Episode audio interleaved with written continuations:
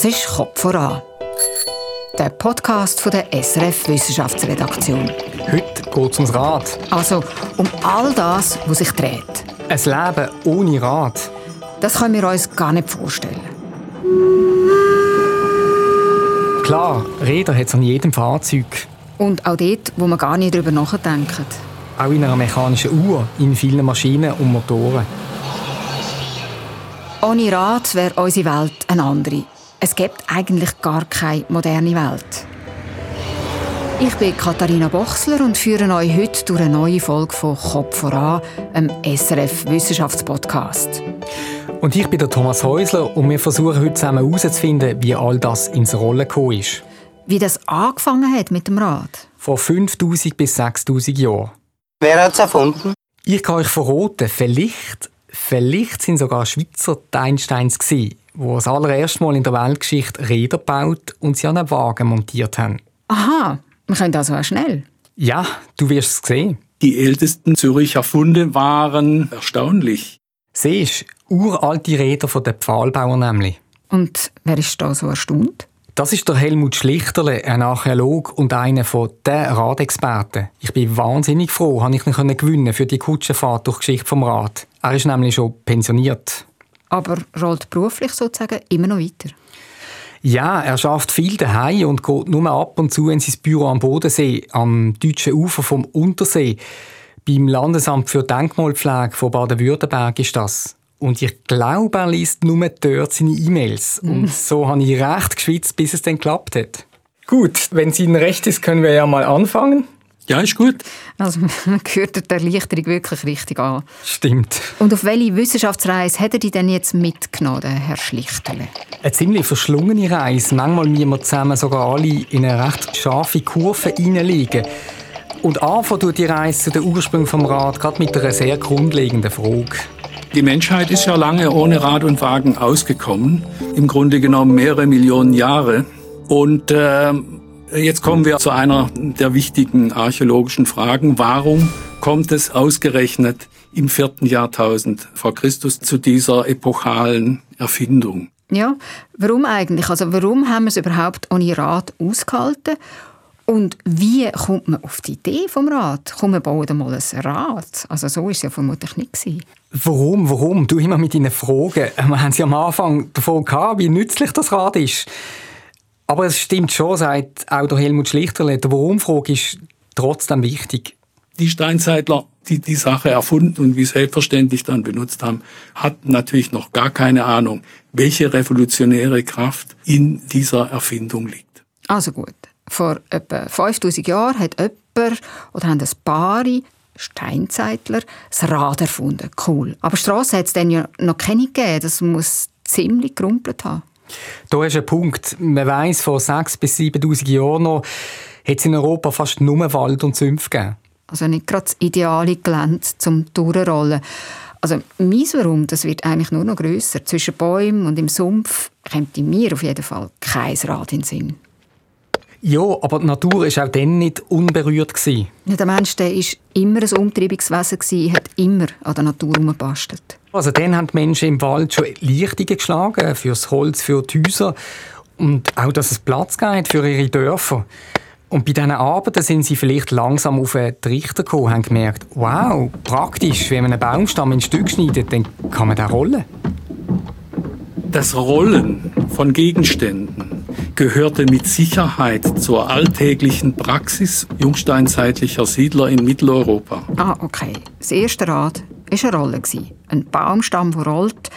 Und da kann man ja natürlich ziemlich schweres Zeug drauflegen. Du meinst den Hinkelstein vom Obelix? Zum Beispiel. Also der ist mir jetzt gerade in den Sinn gekommen. Ja, die sind ein bisschen später gekommen, ein paar schlappe tausend Jahre. Aber im Ernst, Stein, das kann schon gut sein. Und die Steine, die hat man dann auf den Baumstamm gelegt und zum Beispiel immer wieder einen Baumstamm sozusagen von hinten nach vorne getragen. Aber das war ja auch schwer, so ein, so ein Stamm. Ja, das ist schon so, aber das umständliche Prozedere hat sich gelohnt. Man hat damals schon auch Steine gebraucht, zum Beispiel für grosse Gemeinschaftsgräber. Und zu so einem Grab hat mir der Helmut Schlichterle übrigens etwas Faszinierendes erzählt. Da geht es aber um ein bisschen ein späteres Grab, so 1000 Jahre oder so später, wo es schon Rad und Wagen gegeben haben muss.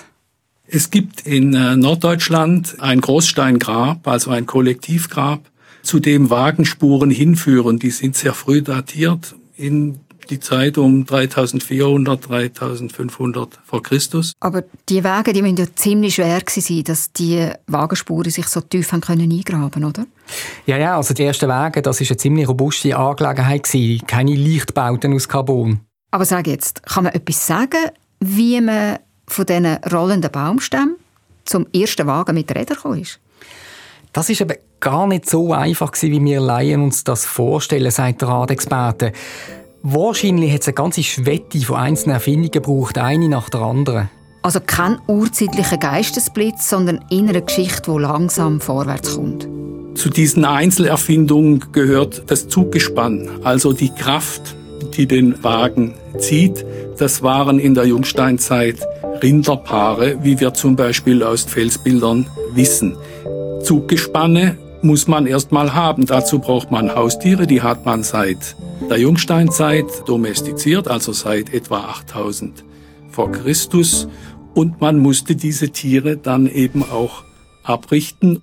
Ein solches Zugspann braucht eine weitere Erfindung, um effektiv zu sein. Dazu gehört ein Joch, also mit dem man zwei oder auch vier Tiere zusammenspannt. Und man braucht eine Deichsel für die Kraftübertragung. Und mit dieser Kombination konnte man dann zum Beispiel den Pflug entwickeln. Das ist eine wichtige Parallelentwicklung zur Erfindung des Wagens. Wahrscheinlich haben die Leute ihre Zugtiere zuerst gebraucht, um so einfache Tragstellen durch die Gegend zu schleifen, also noch ganz ohne Räder. Ah, so wie der Westernfilm, das ist das, was mir jetzt gerade in den Sinn kommt, äh, wo in der flachen Prärie ein Indianer an seinem Rost zwei dicke Holzstecken angebunden hat und das Rost zieht die hinter sich her. Ja, vielleicht. Und spannend ist, solche Tragstellen hat man auf alten Felszeichnungen aus dieser Zeit tatsächlich entdeckt.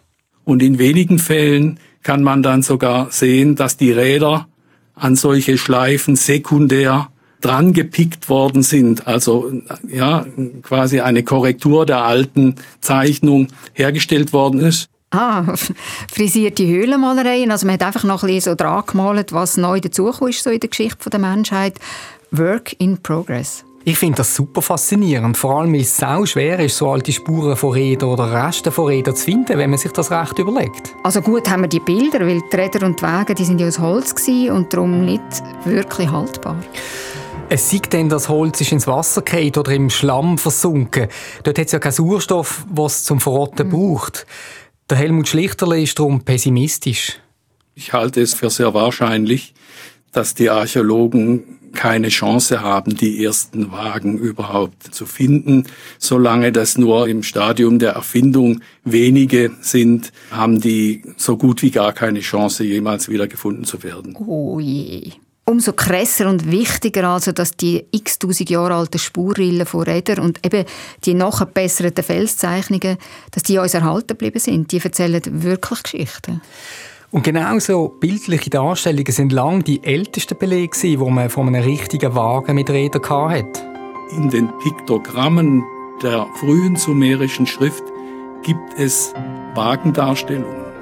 Und die datieren zwischen 3100 und 3300 vor Christus. Jetzt sind wir im Zweistromland angekommen, am Ufer vom Euphrat und dem Tigris, also im Gebiet vom heutigen Irak. Und was ist jetzt mit den alten Zürcherinnen und Zürcher, wo du Thomas vorher als Radpionier, als Einsteins vom Rad verkauft hast?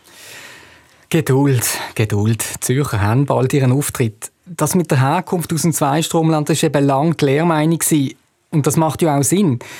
Weil dort ist dann eine Hochkultur entstanden. Die Leute haben dort die ersten Städte gebaut, das berühmte Ur zum Beispiel. Und dort sind die allerersten Wege durch die Strassen geholpert. Oder über einen harten Wüstenboden, den es dort in der Gegend eben auch hat. Ein weiterer Grund für die Idee, dass die Räder dort zuerst ins Rollen gekommen sind. Ja, leuchtet ein. Europa war ja dann eben noch eine ziemlich matschige Angelegenheit und mitten im Wald gestanden. Ein Kontinent voller Bäume also. Ziemlich voll.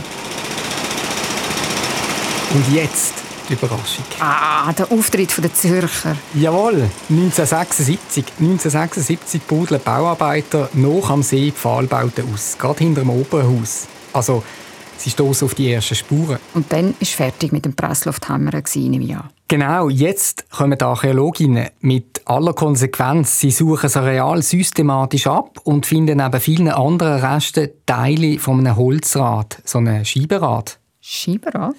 Ja, ein Scheiben als Rad, ganz aus Holz, noch ohne Luft dazwischen, also noch kein Speicherrad, will ich sagen. Okay, klingt nach einer ziemlich klobigen Sache. Ja, aber hey, drei Jahre später, ganz in der Nähe, ist nochmal ein Radführer gekommen. Ein Gleichliches? Ja, aber noch älter, über 5000 Jahre alt. Eine Sensation. Und ob? Damit war dieses Rad so alt wie die ältesten bis dato Belege im Vorderen Orient. So, jetzt hatten wir plötzlich hier in Mitteleuropa Wagen, die genauso alt sind wie im Vorderen Orient und die Fragestellungen haben sich damit verändert. Heißt? Plötzlich hat es so ausgesehen, als sei das Rad nicht von den Technologiepionieren in dieser Zeit, also nicht von den Sumerern, erfunden worden und dann als Exportschlager in alle Hinterwälder der Welt verbreitet worden. Also nicht so wie äh, vorher schon x-mal passiert mit anderen Kulturschätzen, zum Beispiel mit den ersten Haustieren, den Geissen und den Kühen, die alle aus dem Nahen Osten auf Europa gekommen sind. Voilà, diesmal eben nicht mehr so, sondern plötzlich gibt es einen starken Hinweis, dass Zürcher in der Provinz... Also dann wirklich in der hintersten Provinz, am Rand der Welt. Also das ist jetzt du gesagt. Ja. also, dass Zürcher die Ersten sind oder zumindest eher, dass Rad gleichzeitig an vielen Orten entwickelt worden ist. Und jetzt kann man die anschauen, die Zürcher Urräder. Ja, das habe ich dann herausgefunden im Landesmuseum Zürich. Merci. Dankeschön. Du bist sie also anschauen. Aber klar, die habe ich am Miessen gesehen und am liebsten hätte ich natürlich den Radexperten von meinem Vertrauen dabei gehabt, der Helmut Schlichterle. Aber wegen Corona hat er dann nicht über Grenzen kommen Oh, schade. Ja, ich bin halt allein gegangen. Ja, ich suche die Archäologie Schweiz. Oh, da müssen Sie durch die ganze Ausstellung ja. durchgehen und dann kommen Sie an so einer riesigen Videoinstallation okay. vorbei, da vorbei, Treppe runter und dann kommen Sie in die Archäologie. Aha, okay. Ich komme eigentlich gerade von unten, aber habe ich irgendwie scheinbar was. Äh, also von da unten? Nee, von da unten. Und die haben mich prompt verlaufen. Nein, wirklich. Du bist ja gerade ein bisschen genervt. Ein bisschen. Ich bin wirklich viermal an dem gleichen Ort vorbeigelaufen und war wahrscheinlich einfach zu fixiert auf die Rede. Ja, dann haben Sie sich vielleicht verpasst. Okay, danke. Fragen Sie noch mal meine Kollegen. Mach ich, geh. Danke. Oh, da ist jetzt aber ziemlich pressiert. Ja, ich bin einfach wirklich so auf die Rede rausgesehen, aber irgendwann dann habe ich den richtigen Saal doch noch gefunden. Die Vitrinen dort an der Wand, die sind voll von faszinierenden Funden so richtig alt, 100'000 Jahre und so, Vielspitzen und andere Sachen. Aber eben, du hast ja nur eins im Sinn gehabt. Die Urzeitrede Made in Zurich. Die Objekte in dieser Vitrine sind 4000 bis 6000 Jahre alt. Die Objekte gehörten zu Siedlungen, die am Rand von Seen standen. Im Ort Audioguide bin ich dann von Vitrine zu Vitrine, bis ich die vier Räder gefunden habe. Und rechts zum Beispiel Teile von Rädern. Staunen Sie ruhig über die Geschichten, die diese Dinge erzählen. Sie gehören zu den ältesten erhaltenen Holzobjekten der Welt. Was ist schon eine Viertelstunde Suche im Museum im Vergleich zu 5000 Jahren Modern im Boden, sage ich da. Ja, aber für solche philosophische Hochspaltereien hatte ich dann gerade gar keine Geduld. Gehabt. Aber Stichwort Modern. Von drei von diesen Rädern ist nur die Hälfte erhalten geblieben. Ja, immerhin. Ja, klar. Ich finde das natürlich auch Wahnsinn, dass man so alte Holzobjekte überhaupt noch finden kann. Wirklich Wahnsinn. Und was haben die Räder erzählt?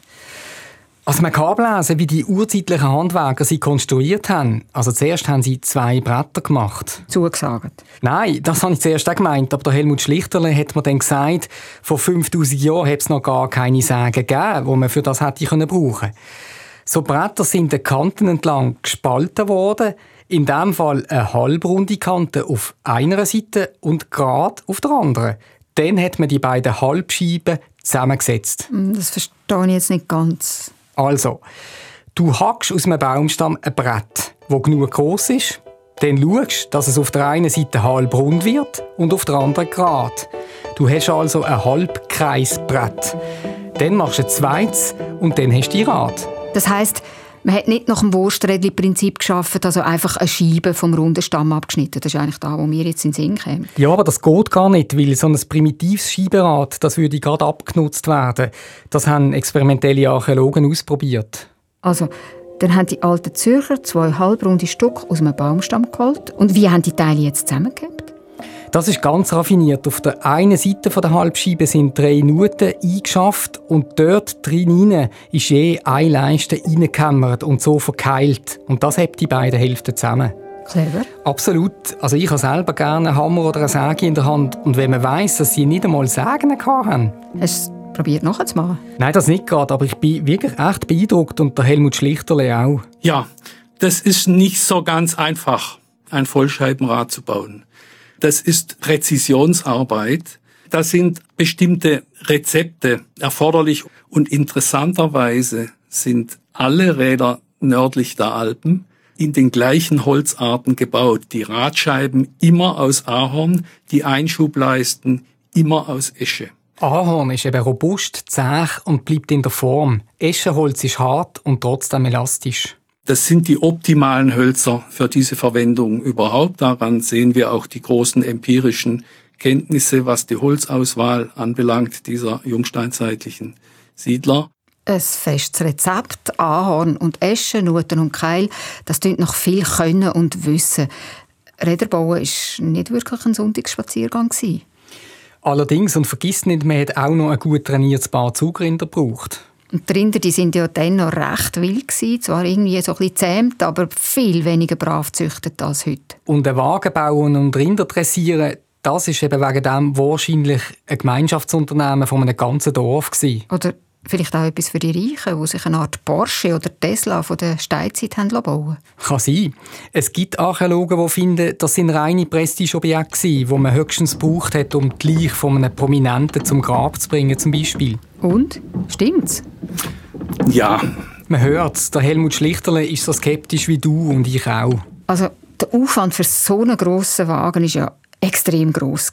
Und das nur zum Protzen, das ist kaum zum Glauben. Das ist die Überlegung vom Fachmann. So ein teures Gefährt, also vom Aufwand her teuer, das haben die Leute bestimmt ganz praktisch brauchen.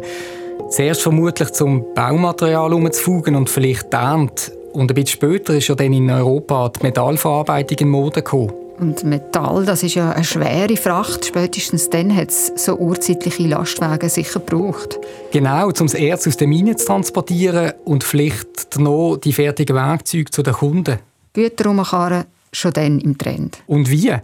Schon damals hat man für den Handel offenbar alles gemacht. Sogar unsere heutige Leidenschaft für Strassen hat es schon gegeben. Der Helmut Schlichterle hat mit seinem Team in Pfahlbausiedlung am Bodensee so Bohlenstrassen gefunden, also Wege aus Rundhölzer dicht an dicht. Steinzeitliche Strassen am Bodensee, das heißt die spektakulären Funde von Zürich, die steinalten Räder, sind also bald nicht mehr allein Ja, der Helmut Schlichterle und sein Team haben in Süddeutschland bald auch 5000 Jahre alte Radreste gefunden. Und das muss ja auch für einen alten Hase wie der Helmut Schlichterle äh, faszinierend sein. Und ob? Im Gelände. Solange die hölzernen Räder noch nass in der Kulturschicht lagen, habe ich mit ihnen sozusagen meinen Kontakt aufgenommen. Ui, fast wie bei einer Geburt. ja, jeder Eindruck sei wichtig bei so einem Fund, die maximale Information. Was kann man denn an so einem uralten Rad sehen, mehr als dass es einfach ein Rad ist? Ganz ein Haufen, zum Beispiel Spuren, dass man sie gebraucht hat, ausgefranstes Holz oder eingekerbte Fahrrillen auf dem Rand. Und es gibt auch Hinweise auf schwere Lasttransporte dadurch, dass die Räder einseitig abgefahren waren. Wenn die Achse stark belastet ist, biegt sie sich durch und dann werden die Räder nach außen gespreizt. Das konnte man aufgrund der Funde äh, rekonstruieren. Also die Räder haben gezeigt, wir haben viel geschleppt. Jo. Und seit diesen Fund in Zürich und später dann in Süddeutschland ist es mit der Radfund zeitlich nochmal einen Sprung zurückgegangen. Archäologen haben auf Abend sogar 5500 Jahre alte Hinweise auf Räder gefunden. Allerdings besondere Hinweise, nämlich keine richtigen Räder, sondern so kleine Gefäße in Tierform, wo man dank zwei Achsen und Rädchen rollen kann. Spielzeug? Wahrscheinlich nicht, eher mit einer rituellen Funktion, vermuten Archäologen. Und gefunden hat man die Dinger übrigens in der Ukraine. Nein, nochmal einen neuen möglichen Ursprungsort. Nach den Zürcher, Sumerer und den Süddeutschen, jetzt auch noch die Ukrainer. Yep. Damit ging es vielleicht los. Was? Das. Wer hat es erfunden? Nämlich die Diskussion darum, wer das Rad erfunden hat. Alles ist wieder offen. Wer hat es erfunden? Sumerer, Zürcher, die Ukrainer oder doch die Deutschen? Und man kann sich zum Beispiel auch fragen, ob die kleinen Wege wirklich die Vorläufer sind von den richtigen, von den grossen Wegen. Kompliziert. Insofern kann die Frage letztlich definitiv nicht beantwortet werden, ob es eine zentrale erste Wagenerfindung im Vorderen Orient oder von mir aus in der Ukraine gegeben hat oder ob es eine polyzentrische Erfindung war. Okay, also zurück auf Feld 1. So ein Frust. Helmut Schlichterle geht auf. Ist das jetzt alles? Nein, nein. Das würde ich nie wogen.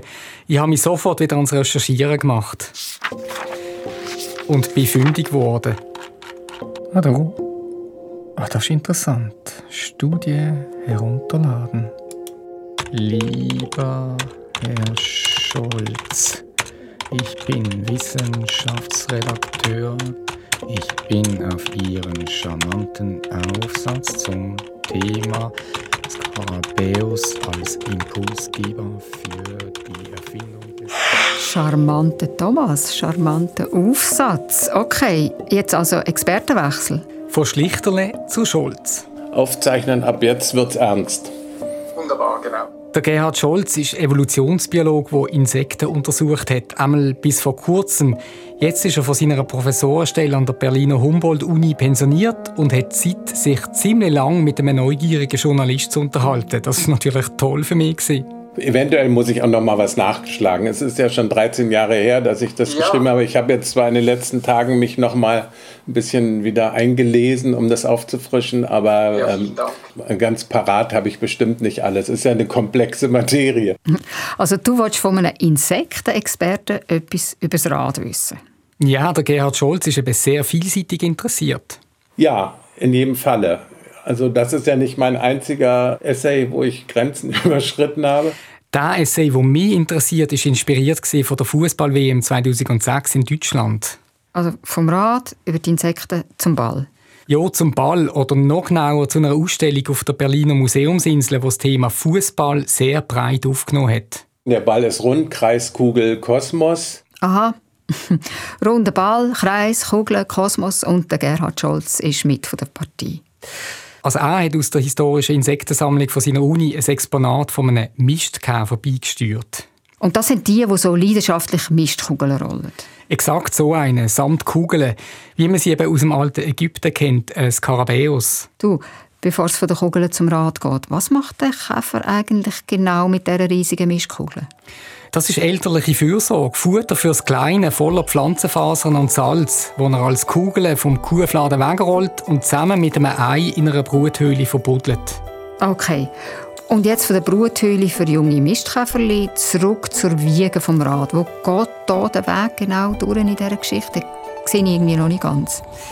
Also, es ist ja so.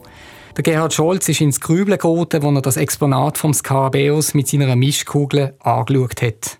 Im Prinzip war meine Assoziation dann, ja, eigentlich haben ja die Skarabäuskäfer doch das Rad erfunden. Okay. Die Kugel rollt wie ein Rad, aber sie transportiert ja eigentlich nichts.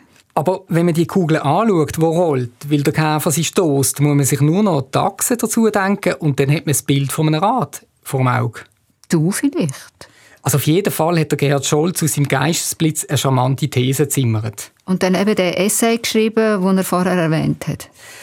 Ein wichtiges Puzzlestück davon in diesem Essay ist eben, dass der Mistkäfer, das Skarabäus, im alten Ägypten so wichtig war, dass man ihn sogar als Gott verehrt hat. Der Kult in Ägypten, der ja dann zu dem Gott Keper geführt hat, der als Skarabäus dargestellt ist oder auch immer als Käfer mit einer Sonnenscheibe, das geht wahrscheinlich nach der Meinung aller Kulturwissenschaftler darauf zurück, dass diese Käfer die Kugel rollen und dann vergraben und dann kommt wieder ein neuer Käfer aus der Erde raus. Dass da also so ein zyklisches System ist, was dann mit dem Gang der Sonne, die ja auch immer verschwindet und am nächsten Tag wieder erscheint, und dann auch mit dem Nil, der zyklisch anschwillt und überschwemmt das Land und dann das Land düngt und dann kommen die Ernte und so weiter. Dass also alles so in einem zyklischen Kontext gesehen wird, dass das durch diesen Käfer hervorragend repräsentiert wird. Also, die Ägypter haben die Käfer ganz genau beobachtet, sagt Gerhard Scholz, und dem Tier seine Leidenschaft fürs Mistkugelrollen in Verbindung gebracht mit anderen zyklischen Bewegungen, wie die von der Sonne zum Beispiel. Und all die Phänomene dann mit ihrer Mythologie verflochten.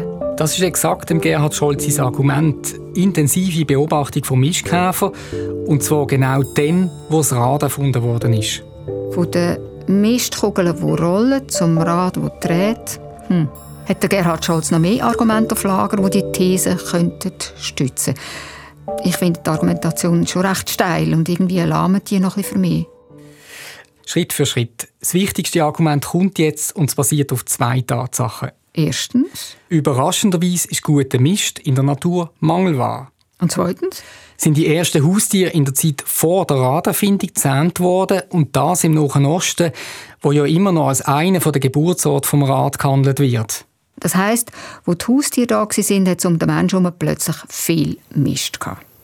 Und damit plötzlich viele Mistkäfer, die vor ihren Augen fließig Mistkugeln gerollt haben. Und ein Hirt, der genau hinschaut. Und im Gras liegt, das Treiben vor seinen Augen beobachtet und dabei auf die zündende Idee kommt. Boah, das wuselt ja wirklich. Mhm. Ja. Der Kohl bewegt sich sogar fast. Ah, nochmal ein Ausflug, mitten in die Scheisse sozusagen. Klar, auch das habe ich selber gesehen. Und wo bist du gelandet? Im Wallis. Auch in der Schweiz gibt es nämlich einen ganzen Haufen Mischkäferarten. Also ich habe noch nie einen gesehen und ich habe doch schon recht viele Mischplätze studiert. ja, man muss halt das Auge dafür haben. Aber so richtig weiß ich das auch erst seit dieser Exkursion mit dem Vivien Cossondet. Hier sieht man zum Beispiel, die Tiere da sind am Ohren. Ein Insektenspezialist nehme ich an. Sogar ein Mistkäfer-Spezialist. Oh. Nur das Beste für Kopfhörer. Echt? Spezialist für Schweizer Mistkäfer? Ja, es gibt eben für hunderte von Insekten Spezialisten, weil die Viecher die sind extrem vielfältig. Also, du mit dem Vivien Consandet auf Mistkäfer Pirsch. Wo sind ihr genau im Wallis? Ins Rhonetal, weil nur dort gibt es in der Schweiz Sisyphus Schäferi. Sisyphus Schäferi. Alles klar der Käfer, der alles vergeben macht und von einem Herrn Schäfer seinen Namen verpasst bekommen Er macht natürlich nichts vergeben, der Sisyphus. Aber er ist die einzige Mischkäferart bei uns, wo wieder ägyptische Skarabäus Kugeln rollt. Und vielleicht kommt der Name ja davor, dass man im steilen Gelände immer mal wieder eine Mischkugel davor rollt. So ein Mist. Also noch keine Schafe und damit auch kein Mist jetzt hier. Der Thomas auf Käfersafari. War es anstrengend?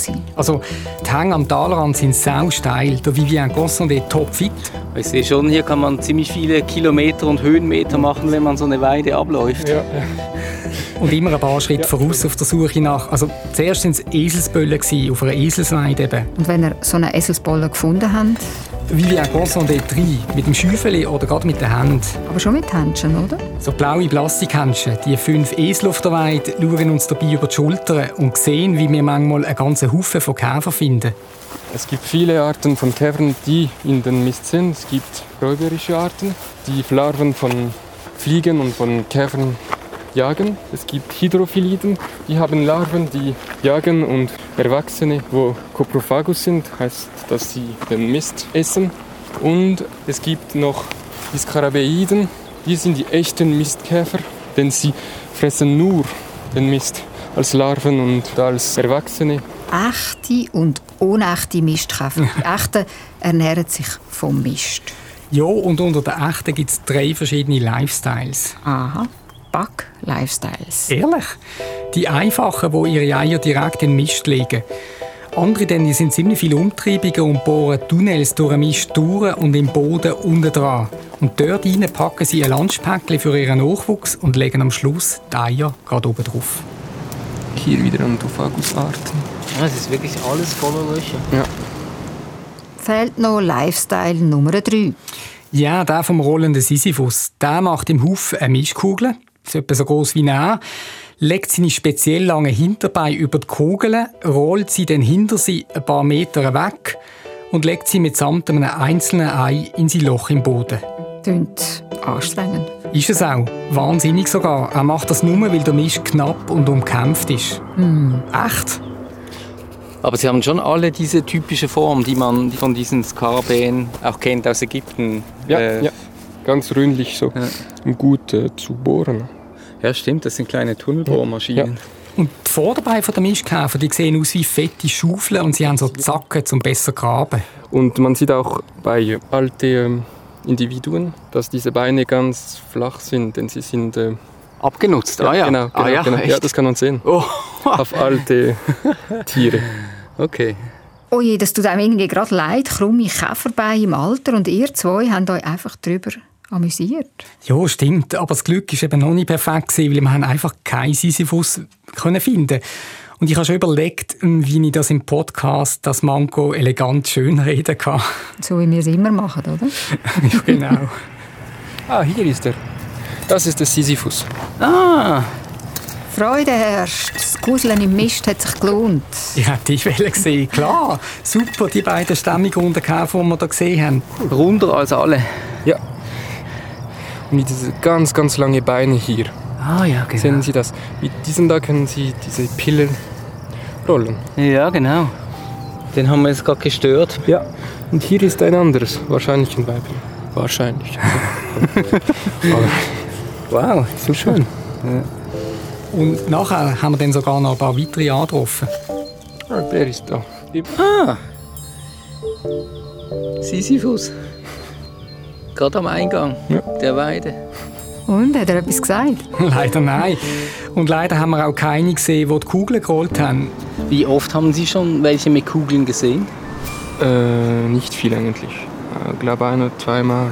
Es hat mich dann aber ein bisschen tröstet, dass der Mistkäferprofi Gossonde das auch nicht oft sieht. Aber dann ist es doch noch passiert. Aber das... Nein, kein Kugel. Ah! Nein, ist ein Eichel. Aber er hat sich daran festgehalten. Ja, ja, ja, ja. Wie eine Kugel. Gut, im Notfall tut es auch ein Eichel. Ja, also immerhin hat er etwas gerollt. Ja, und er macht so. Ja, ja das stimmt. Er hat diesen, ja, okay. Auch wenn es ein Rundstück von einer Eichel war, das ihm irgendwie zwischen Beinen geraten ist. Also der kann eigentlich gar nicht anders als drehen. Es ist wie ein Reflex. Der Meister vom Rad eben.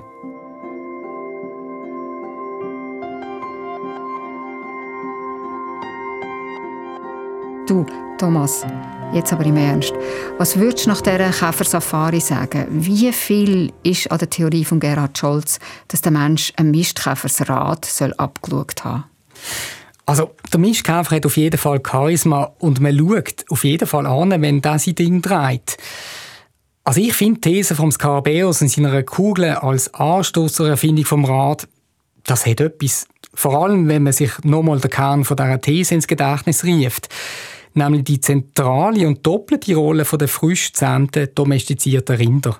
Also, dass die Domestikation eine doppelte Rolle spielte. Einerseits die Möglichkeit, ein Zugtier zu verwenden, aber dass auf der anderen Seite auch die Ausscheidung dieser Tiere durch die Käferdichte zu dieser Inspirationsquelle geführt haben könnten. Könnten. Ich finde die Theorie recht interessant, aber auch recht gewagt. Und beweisen kann man sie nicht, ich weiß. Du sagst es. Und was sagt eigentlich der Radexperte und Archäologe Helmut Schlichterle zu dieser Theorie? Also immerhin ist der Gerhard Scholz ja Biologe und hat ziemlich mutig in einer fremden Disziplin gewildert. Also ich habe mit Erstaunen festgestellt, dass ich das wirklich in meiner Materialsammlung hatte, den Artikel vom Herrn Scholz. Der war also bei mir schon jetzt mehrere Jahre, ohne dass ich den wirklich äh, durchdacht hätte. Also die These von der Mischkugel zum Rad in dem Essay, die hat äh, Helmut Schlichterli auf jeden Fall nicht gerade angesprungen. Ja, aber die Lektüre hat er dann doch noch nachgeholt, extra für uns. Man kann sich schon fragen, ob steinzeitliche Bevölkerungsgruppen aus Naturbeobachtungen für den Bau des Rades oder ich sag's mal viel einfacher für die Umsetzung des Rotationsprinzips ihre Anregung gezogen haben. Ich halte das nicht für abstrus. Oh, das überrascht mich jetzt. Also da kommt ein fachfremder Lob über von einem ausgewiesenen Radexperten. Also du meinst Gerhard Scholz? Ja, er ist ja zwar Wissenschaftler, aber aus einer ganz anderen Disziplin. Stimmt, und er bringt eine Diskussion wieder ins Laufen, die in der Archäologie ins Stocken geraten ist.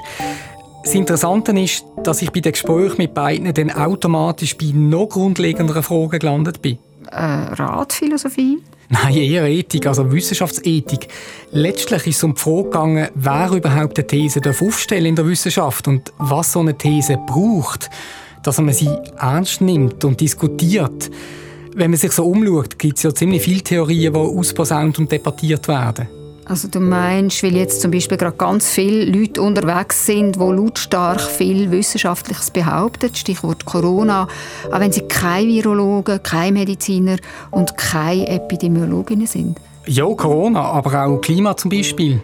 Thomas, du berichtest ja über beides intensiv und hast so deine Erfahrungen gemacht mit Menschen und ihren Thesen.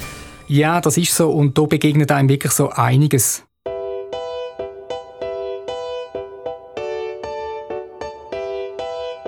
Und diese Frage, wer darf was behaupten, die schauen wir in der zweiten Folge von dem Podcast genauer an, bei Kopf voran in zwei Wochen. Dürfen wir mit Theorien oder Thesen eigentlich alles anzweifeln, auch wenn die Fakten dagegen sprechen?